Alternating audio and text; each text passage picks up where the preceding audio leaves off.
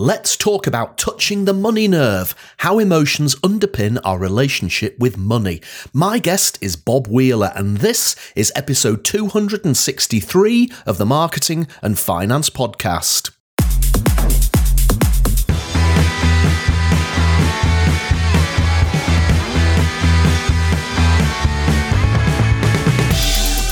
This podcast is all about keeping marketing simple and all things finance. I'm Roger Edwards, a professional speaker and consultant from Edinburgh.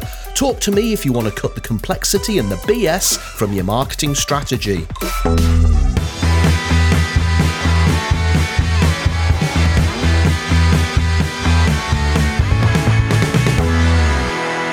Hello and welcome to the Marketing and Finance Podcast. Thank you, as always, for downloading or streaming the show.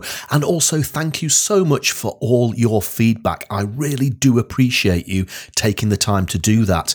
If you enjoy the Marketing and Finance Podcast and you'd like to show your appreciation and maybe support the show a little, there are two things that you could do. First of all, you could buy a copy of my new book, Cats, Mats, and Marketing Plans how to build a simple marketing strategy and avoid complexity as your business grows. Just go to rogeredwards.co.uk forward slash book. That's rogeredwards.co.uk forward slash book, and you'll get all the links you need to buy the paperback or download the Kindle edition.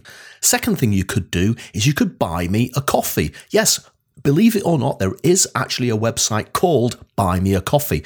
Simply go to buymeacoffee.com forward slash Roger Edwards and you can buy me a coffee to show your appreciation for the Marketing and Finance podcast. And I'd like to say thank you for that in advance. This week, my guest is Bob Wheeler from Santa Monica in the United States, and I really love his quirky approach to money. And we're going to talk about touching the money nerve. So let's get straight into that interview with Bob right here on the Marketing and Finance Podcast. Bob Wheeler, welcome to the Marketing and Finance Podcast. Thank you. Great to be here, Roger. Now, Bob, I just found out in the green room before we press record that you live in Santa Monica, which is fantastic because uh, I know the area relatively well. My sister's lived in Venice Beach for oh, at least the last 35 years. So I sort of know where you're coming from.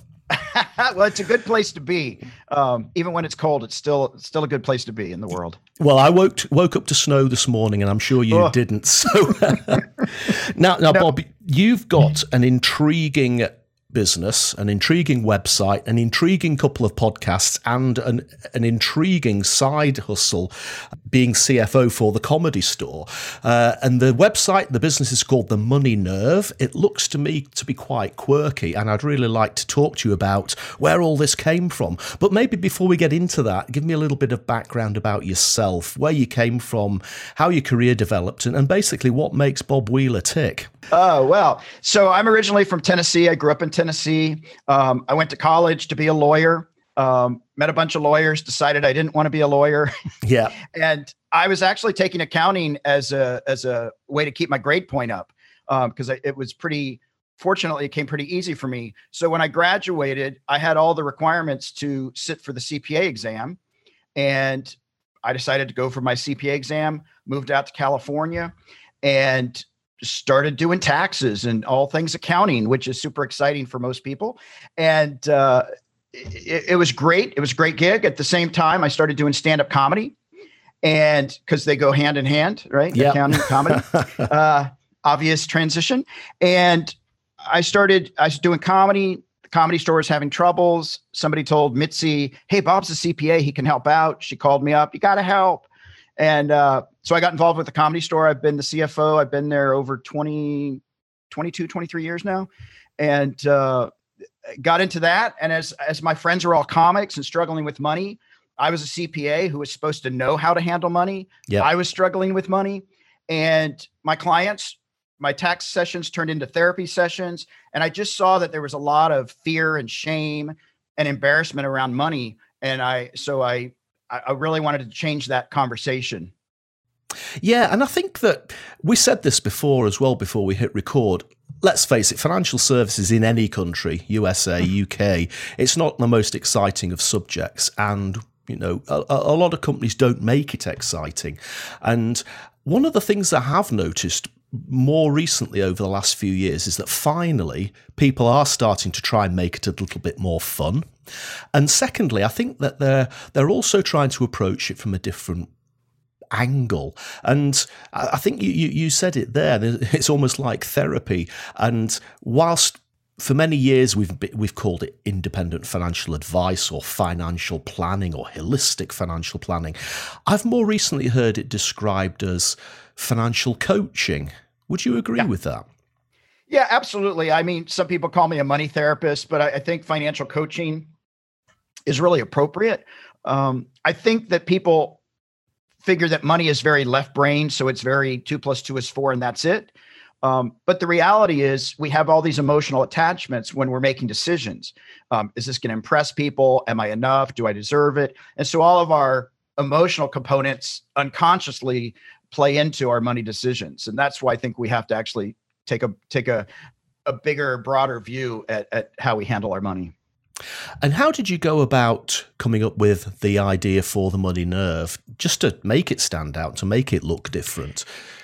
Yeah. So, well, what happened was, you know, when I when I started writing the book, um, and I knew I just wanted to share my story and other people's stories to just again get that conversation started around money. And the thing that I was aware of in myself and other people is that when it comes to money stuff, we have a real visceral reaction. You know, if I overdraw my bank account unexpectedly, ugh, you know, I get this pit in my stomach. Or you win the lottery, you're like, woohoo, and you feel this euphoria. And and so it, to me, it was a very you know somatic experience and, and so i was trying to think of something that really express that. And so I was talking to a couple people and somebody said, well, you know, it's sort of like a nerve. It's a money nerve. I'm like, that's exactly what it is.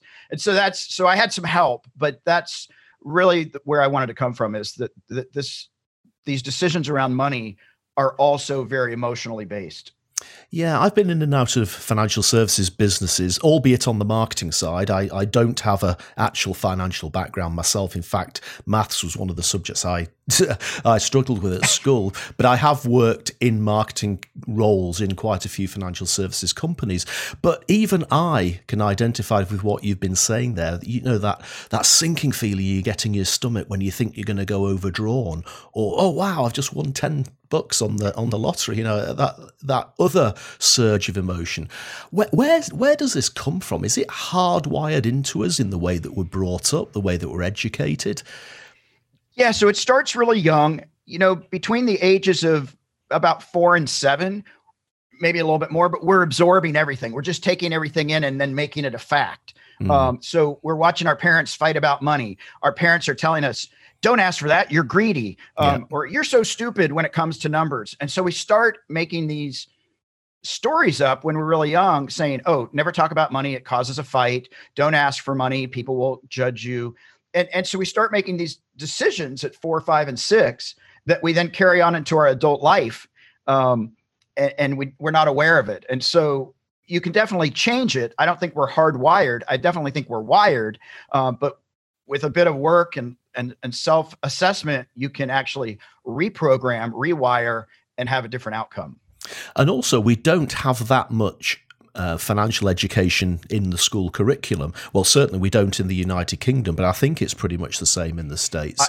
it's pretty much the same. Absolutely. Yeah. And and so again, these these uh, perceptions and these habits that are ingrained within us during our childhood, is, the money nerve is effectively how to wean yourself out of those uh, perceptions and, and habits. Absolutely. It's really about going back and and looking at where did all this start? What did I observe about my parents? What did they say? What did they not say? Mm. Uh, what were the judgments they made? And and then if I grew up in a certain religious community, or if I grew up in a certain ethnic community that happened to think about money in a certain way, all of those socializations uh, play into how I feel about money. Mm-hmm, mm-hmm. And and if you um, if you're looking at it from a parent's point of view, um, having seen this growing up yourself and having seen this with your clients, what would you be saying to parents these days to get them to change the way they talk about money in front of their children? So, one of the things that I really recommend to parents is start including kids in the conversations. Mm-hmm. And so if you're, you know, I, I, encourage people to have family meetings once a month, once a week to just talk about goals and and where they are financially and and, and what what people are needing. Uh, but you know, I, I remember I saw this kid in a in a toy store one one day, and it was in February, and the kid was asking for a truck, and his mom turned to him and said, "You know what? You're so greedy. You've been so bad. I'm going to tell Santa Claus not to give you anything next year." Well, it's February. December's a long way away for a kid that's five years old. And the kid was screaming, Mommy, please, please, please don't tell Santa. She's like, That's it. Now, had she just said, Honey, we don't have the money right now, or if we buy this, you can't have that, and, and actually explained it to him instead of shaming him or manipulating him, he might have had a much more positive experience about asking for things and then understanding impact. instead of being scared for eight months of the year, 10 months of the year, think, thinking that he's not going to uh, get the truck from Santa Claus. That's right. I, I, I, I, can see why that's just not. But but again, you know, I, hear similar conversations and I have heard similar conversations. So it, it really is a complete sea change in, in the way that we talk about money. And, and it's. It, uh, there has always been that sort of black art about it. Again, perhaps highlighted by the financial profession. You know, accountants. We call them chartered accountants in the right, UK. That's so, right. you know, it sounds really sort of. It's almost it's almost, almost like a Masonic lodge, isn't it? Of of accountants oh. and, and financial advisors. They're all you know in in pinstripe suits with uh, you know uh, braces and uh, lunches for wimps and all of that sort of thing. Absolutely. And, you know, it's interesting because a lot of my peers, um, not all of them, but, you know, I go to some of these uh, continuing education seminars and people are talking and they're very, they're talking very highbrow and they're using big words and nobody knows what they're talking about. And I'll just raise my hand and go, Hey, look, I grew up in a small town. I'm not that bright. Could you explain it to me in layman terms? And, you know, everybody around me is like, Thank you, thank you, thank you. Because nobody wants to admit they don't know what the people are talking about because everybody's trying to sound so, oh, and you do this and you do that. And you lost me. So I, I like to talk to my clients in, in layman terms so that it's understandable instead of trying me to, instead of me trying to be like, oh, I'm a high up on this, uh, you know, pedestal and I know everything and you must come to me because I've done everything perfect. No, I've done everything terribly, yeah. but I've learned from my mistakes. And so I can relate to people because I'm human just like they are. Yeah, this comes up on the Marketing and Finance podcast week in, week out. I've spent most of my career fighting against jargon and, and industry speak and, and management speak and that sort of thing. And, and let's face it, every industry, it doesn't matter whether you're a motor car manufacturer or a financial advisor, every industry has its own language. The yeah. problem is, is that it's, it's uh, every country on the has its own language. And, and if you go to France and you don't speak French, you're not going to understand what they're saying. Uh, so if you don't live and breathe financial services every day, then you're not going to be able to understand what a financial advisor is saying to you if he uses or she uses the jargon of the industry, which is why I keep saying and I keep coming back to you have to talk the language of your customer or your client, whichever you want to call them because only then can you engage them as opposed to bamboozle them with all the techno babble. Yeah, no, that's that's absolutely true. If if we're all just talking jargon, it's not helping anybody. Uh, and and most people won't ask, "What do you mean by that?" And and so, to me, I want my clients to actually make better choices, and so I want them to understand, so that then they can make a conscious choice to say, "Yeah, that works for me." Um, and I know a lot of financial advisors. I, I do talks for you know brokerage firms, and I'll talk about the emotions and stuff. And a lot of advisors will come up to me later and go, "Oh, I never figured out why they wouldn't just hand me a million dollars to invest for them when they met me five minutes ago." yeah, let me just hand over my money and I don't know you at all, but just go do whatever you're going to do. Well, that, that that's like when somebody asks to connect with you on LinkedIn, doesn't it? And you, and you say yes, okay, I like, I, I don't mind the look of you. You click the um, yes button, and then within about thirty seconds, you get an email from them saying, "Hey, thanks for connecting. Buy my stuff. Buy my stuff. Buy my stuff." You do have to create a relationship with people before you start asking them to part with their cash. So, so Bob, tell me a little bit more about the book, the Money Nerve book. Is it a handbook for people of all ages to get their finances in order, or are you targeting a specific group of people? Well, I think the book's good for anybody, mm-hmm. but you know, definitely um, if you've after you've gotten out of college and you're starting to live in the real world, um, it's a it's a great workbook. Um, there are calls to action at the end of every chapter. Um, we explore fears and emotions and unconscious voice, the undervoice, and and we go through a series of processes.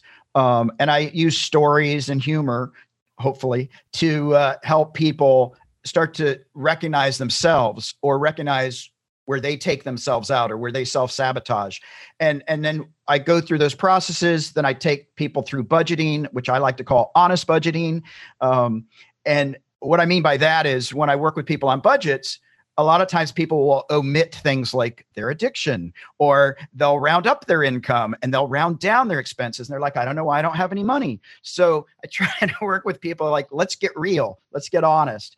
And then teaching people to you know set boundaries and and learn to ask for help and and set out life goals and then give steps on how to accomplish a goal um, turn it from a dream to a goal and and so it's just a step by step process to help you get more aware it's not always fun, uh, but if you do the work, uh, the payoff is amazing. And the Money Nerve business itself, uh, mm-hmm. presumably, just works with people at a more detailed and a more personal level on some of the topics covered by the book. Absolutely. Yeah, we have an online course called Mastering the Emotions of Money. Um, and I do one on one with people. I also do, uh, I have a bi weekly group that anybody can call into. Um, that we we go through money stuff each week. We do some of the stuff from the book and the program, um, and just keep trying to create safe spaces for people to explore uh, their money journey. Mm-hmm, mm-hmm. So it's it's a real, as I said before, it's a really quirky approach. Uh, yeah. I, I, love the title again, the money nerve. It, it, it, definitely has touched a nerve with me, which is probably exactly what it's meant to do. Exactly. And I'm fascinated as well by this relationship you have with comedy. Um, you've mentioned stand up. You do stand up, and mm-hmm. I have to say, I've I've spoken on many stages in many countries across the world, um, but I've never ever tried to tell jokes. Now, f- f- funnily enough, a lot of the speeches that I give. Um, I'm told are very funny, but I tend to it tends to be observational humor again yeah. maybe observing you know some of the stupid things that happen in the finance world or stupid things that happened in the world in general or the emotional reactions that people have but i've never ever done you know actual stand up uh, because that's a really difficult gig isn't it well, I guess I'm. You know, if you ask most comics, I think, uh, at least for me, it was therapy. so it was, uh, I, for whatever reason, it didn't scare me uh, to get up in front of a state in front of an audience because I that microphone felt very protective. Mm-hmm. Um, and I could say whatever I wanted and then just say, just kidding, just kidding. uh, so uh, for me, it was a lot of freedom.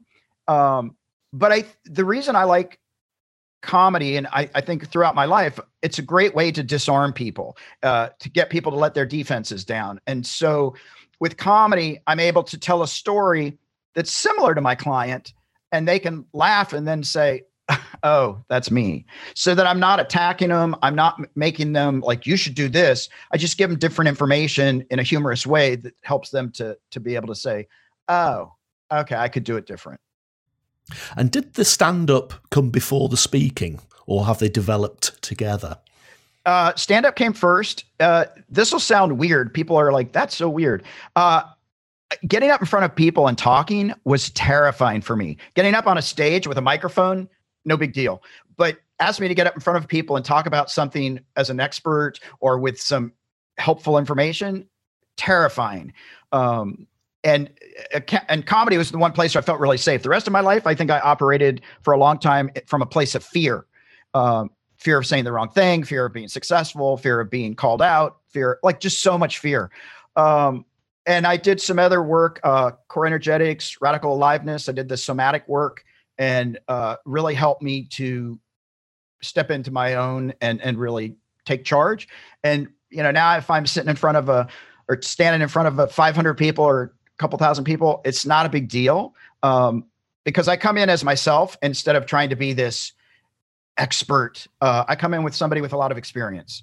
Yeah, I mean, actually digging a little bit deeper in that, it, it's a fascinating thing you've just described there, because on the one hand, you'd think, well, actually, if you stood in front of people as an expert, then presumably you've learnt the presentation or the or the talk that you're going to give, mm-hmm. whereas you know, to an outsider, to me, the stand up would appear to be much more vulnerable, you know, right. to the heckler or to, you know, just bombing or, or something like that. But may, maybe it's the it's the the improvisation and the adrenaline that get that gets you through the stand up as opposed to that fear of being found out for not being the expert maybe there's a bit more imposter syndrome involved in presentations than there is in being a stand up well absolutely i you know for me in stand up I don't have to make sense. I just have to make you laugh. Yes. Right. So, so I can have non sequiturs. I can jump around. I can talk about my dog and then immediately go into investments.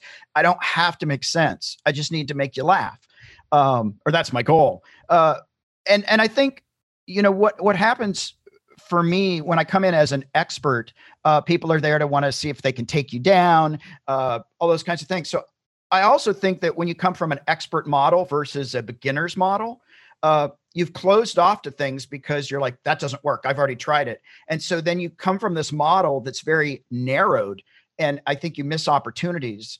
If I come from a beginner's mindset saying, oh, I'm open, there might be something that I missed. Let me, I'll check that out. It, it, it gives me a lot more permission to not know. And it allows me to share my experience without making it everybody else's. Yeah, that's really interesting. I think, um, as I said to you before, I have had this career long obsession with keeping marketing simple. Uh, yeah. I re- recently published my own book just before Christmas. It actually came out on the 1st of October, which is all about keeping marketing simple. So I never say to people that I'm a marketing expert. I actually right. admit, you know, I've been doing it for nearly 30 years, but I'm learning every day. And if you have that element of humility, then I think people are less likely to want to try to take you down. Whereas yeah. if you do come in and say, hey, I know what I'm talking about, I've been doing this, there's nothing else I can learn now, I am right. the expert, then you almost immediately get people's backs up and they, they want to start finding the chinks in your armor. Uh, but I think yeah. if you if you do have that idea, look, marketing is complicated. My job is to try and make it simple for you. Um, and, and that and I'm maybe a, more of an expert in simplicity than I am in marketing. and I think that sometimes that helps. Yeah, absolutely. I mean, for my clients, they're not tax experts. They don't want to know how to do tax returns. They just want to make sure they're getting, you know, the best treatment uh, tax wise and that they're getting treated with, you know, some kindness. And and so my job is to do the do the technical stuff, but then convey it in a way that's understandable so that they can actually feel good about what I do and actually brings us closer together than pushing us further apart. And of course, the other string to your bow, Bob, is that you also have, in addition to the book, in addition to the business, in addition to the comedy stand up businesses, you also have two podcasts um, the Money You Should Ask podcast, yep. which sounds like the more serious of the two, and Funny Money, which I, I, gather is is more of a light-hearted uh, look at money, and, and, and indeed you do have comedians as guests on that show. Talk, talk yeah. to me about the podcasts. Yeah, so I started out with Funny Money, and a friend of mine who's a, a financial advisor and also a comic. We were trying to find ways to make accounting and finances less boring, a little more exciting, and and to to just not take it so serious. And so that was the intention um, with Funny Money is to just have a lot more fun with it and and uh, like lighten up. Yeah. Uh, and and so that's been a lot of fun. And and we're we took a little bit of a break and we're actually restarting back up because um, you got to take breaks here and there. Yeah. But uh, so that one's just fun, you know. Like uh, we did an episode on what's the cheapest pet to have, you know, or like we took each other's wallets and went through it and figured out like why are you holding on this coupon? It's ten years old. Uh, so that just fun stuff and then money you should ask was a way again to start these conversations uh, with people to be a little bit vulnerable um, about what they what they experienced in their childhood um, choices they've made as adults. And you know we joke with people. I ask people you know did you ever steal money out of your mom's wallet? Um, which can either be a, a really hilarious story or bring up a lot of tears and trauma. And through these stories and people getting vulnerable, um, it really helps people to say, "Oh, I'm not alone in that." I mean, we've had a former head of uh, Goldman Sachs. We've we've had like some really amazing people. We've had uh, I've had some Golden Globe winner, um, just a whole lot of different people, so that people can see themselves in any one of those different people. Yeah, and uh, there's also a lesson in here, I think, as well. Not not just for the the clients who are listening to this show or the, or the potential customers, but also other practitioners. And you're, you're obviously putting out a phenomenal amount of content two podcasts, a book, and you're out there talking and speaking uh, about yeah. the subject that you love. And, and I often have conversations with, it doesn't matter whether it's financial advisors or my other marketing clients, you know, a podcast is a good way of getting your message out there, getting people to know you, like you, and trust you enough to do business with you. But the comeback I'll always get from them uh, is often, well, you know, in the UK, Pete Matthews got the, the podcast um, nailed, hasn't he? And uh, maybe they'll say in the States, you know, Bob Wheeler's got the podcast nails. There's not, we don't need another money podcast. Well, I think there's plenty of space for somebody to come up with something just a little bit different, just like you have. You've mixed humour in with money. You know, other people could take a different sort of angle. That the idea is is to identify your potential client and then make your content stand out, which is what you've done. Yeah, I, I think it's so important that you know a hundred different people are going to hear the information a hundred different ways, and I may only reach 60% or 20%. And somebody else might come along and say the exact same thing in a slightly different way. And somebody will say, oh my God, I get it. And so I think there's plenty of room for everybody to uh, share their message because for me, the more that we can have a healthier relationship with our money, the more we can actually find gratitude in what we have. It doesn't matter whether I'm the one that helped get you there or one of my colleagues helped get you there. The fact is, let's just all get there. Let's just start having a healthier, happier appreciation for life. Absolutely. And and I suppose that goes right back to one of the things we said right at the start. Finances, financial services, accountancy, whatever it is, it's not the most interesting subject in the world, but you've made it interesting with the content that you've been putting out. And I think that that is the way to alter the perception that people have of financial services industries is to start smashing down some of these barriers that we've erected over the years and start to make it interesting, start to make it emotional, start to make it human, start to make it funny, which is what you've done. And that is the way to start engaging with more people in this slightly dull industry. Now, that last thing you said there was probably going to be the answer to the question that I always ask my podcast guests towards the end of the show. And that question is what's the one big thing you'd like the listeners of the Marketing and Finance podcast to take from all the experiences you've had building your business over the years? Now, you may have just answered that, but I'll ask you that question nevertheless. Well, what I would say on top of that is uh, go for it, trust yourself um, like don't hold back don't stay in fear.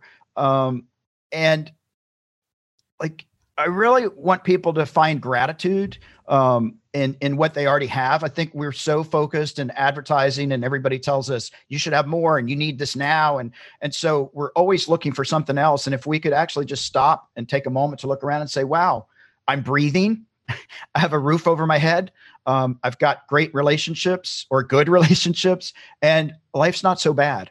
Um, I, I, think we we miss sight of that as we're trying to run through these hamster wheels of life, uh, running at an extreme fast pace. To just slow down a little bit and actually appreciate all that's going on. That's that's wise words, and I think that if if there's one thing that this COVID crisis has taught us, as well, is that you know, because we've spent a lot of time locked down, we haven't had to buy as many things that we don't yeah. need. you know, yeah. in the in in in Scotland, uh, we went into full lockdown again the day mm. after Christmas. Now, the day after Christmas in the UK is known as Boxing Day.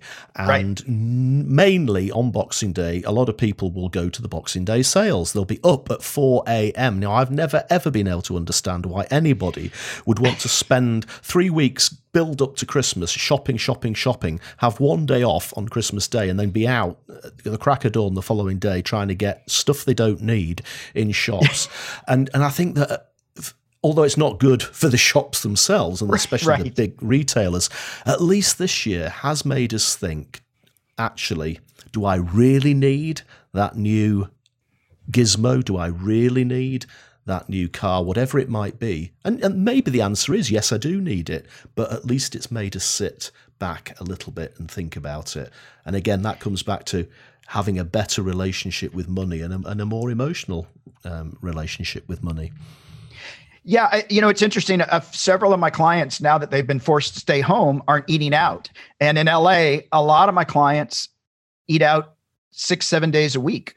And I, I had a client the other day said, you know what? We've saved $15,000 um, because now we're cooking at home and we're cooking together and our relationship's better. And I get to cook what I want. And, and so even in that, I think I had a lot of clients thinking that they were going to fail when the money stopped coming in and then they realized, oh, I don't need this. I don't need that. Oh, actually, I'm going to make it. I'm going to be okay. Um, but we've just been so used to spend it, spend it, spend it, charge it, charge it, charge it, go, go, go, go, go. I, I think the silver lining of this uh, whole crisis has forced us to actually slow down and reflect. And hopefully, once it does start to, when we do start to come out of it from a health point of view, we'll manage to keep hold of some of these potential improvements. I'm not I'm not saying I want to see any businesses go to the wind because people stop eating out 6 or 7 days a week, but those businesses could change the way they operate to accommodate people who perhaps don't want to eat out as much. But maybe we're going off down a little bit of a tangent here. Uh, Bob, it's been really interesting to talk to you today. I've really loved our conversation. The money nerve has definitely touched a nerve with me. Thank you so much for taking time out between Christmas and New Year to talking to me today. Now, I'm hoping that people might want to get in touch with you and maybe talk a little bit more about what you do, perhaps even book you to speak whether it's stand up or, or, or money, what's the best way that they should get in touch? Absolutely. So, uh, well, first of all, it's been great being on the show. So I appreciate the opportunity. I love to have these conversations. Uh, people can reach me through the Money Nerve website. And that's nerve, not nerd. I might be a money nerd, but uh, it's the nerve. And uh, you can info at themoneynerve.com. You can reach out. Um, I've got a great team of people. Um, we love to hear from people. Um, they can reach out that way if they want to book me for a talk. Uh, I do I teach workshops or I facilitate workshops, um, and then there's a whole lot of resource there for people that just want to browse and not have to feel like there's any pressure. We're not pressuring anybody to buy anything. We're really really just trying to provide resource so that people can make different choices and have the life that they say they want. Fantastic. And I'll include the links to the website and the other things you've mentioned there in the show notes for the podcast, which you can find at rogeredwards.co.uk forward slash MAF. That's rogeredwards.co.uk forward slash MAF. Bob, it's been fabulous to talk to you. I normally say to my guests, it'd be great to meet you in person one day, share a beer, have a coffee. Normally, when there's 9,000 miles between us, I say it's pretty unlikely, but you never know. Once we get this pandemic pandemic out of the way and I come to visit my sister in Venice, we may well get to have that beer together. That sounds good. There's we've got an English pub in Santa Monica, so I don't know if I can say English because I know you're from Scotland, but uh, UK. UK's fine. Cheers, Bob. Thanks me. very much. Thanks so much. Take care. Thanks for listening to the Marketing and Finance podcast. If you need help with your marketing, please get in touch at rogeredwards.co.uk. I'd love to work with you. In the meantime, keep marketing your business to keep growing your business.